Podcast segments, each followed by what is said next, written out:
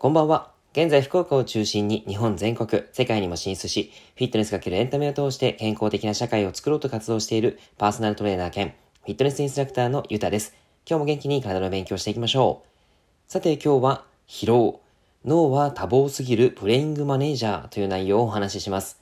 昨日まで腸に関するシリーズをお話ししてみました。今日からこのテーマですね、疲労についてお話をしていきます。疲れイコール休めというサイン。あなたは疲れていますか？疲れとは何か？動物の生態上、疲れは体が発する休めというサインになります。日本疲労学会というところがあって、そこの疲労に関しての定義っていうのがあるんですけど、ちょっと言葉が難しいので今日は割愛するんですけども、えー、疲労はですね、痛みとか発熱と合わせて生体の三大アラームと言われる生理現象です。体のどっかに怪我をしていたりとか、ウイルスに感染したいたり、えー、過度に負担をかけすぎたり、体の異常事態に気づいてアラームが鳴ってくれるからこそ人は生きていけます。でも、僕たちはこのサインをスルーすることが本当に多いんですね。鳴っていても無視して活動し続けるか、そもそも警告が出ていることにすら気づかないということがあります。確かに疲れているのに深夜まで飲みに行くってことを、まあ前あった、ありましたもんね。あのー、まあ僕も飲むのが好きなんですけども、そういったことが結構ありました。こんな時は僕たちの脳からはドーパミンやエンドルフィンといった快楽ホルモンが分泌されているんです。いわゆるランナーズハイですね。この興奮作用が出ている時は疲労を感じられなくなってしまいます。日常生活で様々なことがありますけど、疲れていても無茶できるのは休息を取るという本能的な行動が妨げられてしまうからなんですね。で、えー、まあ、これがですね、あんまり良くないということなんですが、まあ、ただの疲れと侮るべからずということで、体のアラームである疲労には重大な疾患が隠れていることもあります。気づいて適切な対処ができなければ、良くなるのも良くならなかったり、かえって悪い結果を引き起こしたりする可能性があります。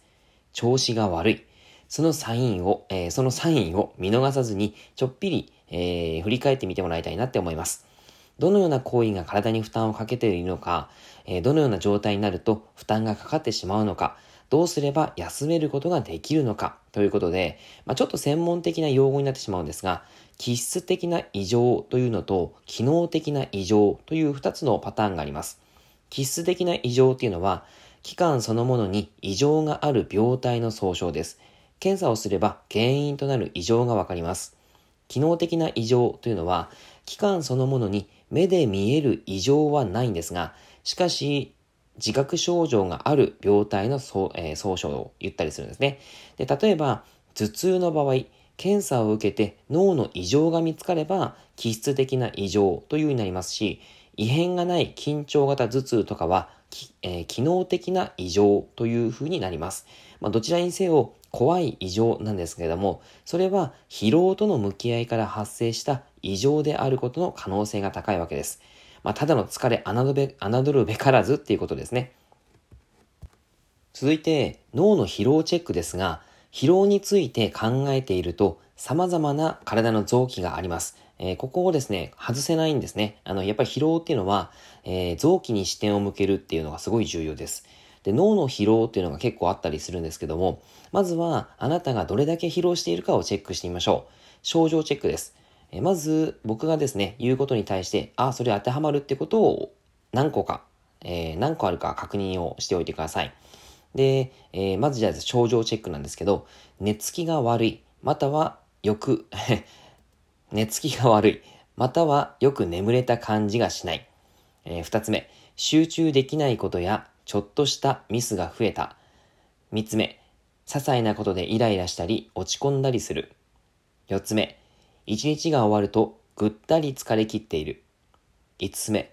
最近趣味の活動をしていない、または楽しくない。はい、いかがでしょうかで、次にですね、行動チェックっていうのをしていきます。こちらも何個当てはまるかですね、確認してみてください。えー、っと、一つ目、期限が違う複数のタスクを同時に請け負っている。二つ目、考えることが多くて頭の中がまとまらない。三つ目、休日もメールを見たり仕事のことを考えたりする。四つ目、気づけばスマホを触っている。五つ目、最近大きな生活の変化があった。いかがでしょうか？このチェック表に当てはまるものが多ければ多いほど脳が疲れているかもしれません。ちなみに僕は行動チェック表すべてが当てはまります。はい。えー、多分多忙な人が多いので、チェック表の項目には複数当てはまったんじゃないでしょうか。ここでですね、ちょっと脳の役割を少しお話ししていきますけども、脳は多忙すぎるプレイングマネージャーということで今日は題名を作ったんですね。で、えー、脳を身近な存在で例えると、体のプレイングマネージャーのようなものです。部下やメンバーのマネジメントをしながら、自分もチームの一員として通常業務で成果を求められる、そんな人ですね。で、脳は記憶、思考、言語、情動など、様々な脳独自の機能を果たすと同時に、各臓器や筋肉に指令を出して体を円滑に動かしています。これだけ多忙な脳だからこそ疲労を感じてしまうのは必然なんですね。えー、では、どうしたらこの多忙すぎる脳を癒してあげられるのか、また、えー、明日以降でお話ししていきたいと思いますので、ぜひ楽しみにしておいてください。今日は内容内容が以上です、えー、内容がいいなって思えたら周りの方にシェアしていただくと嬉しいです。また、いいねマークを押していただくと励みになります。今日もラジオを聴いてくださってありがとうございました。では、良い夜を。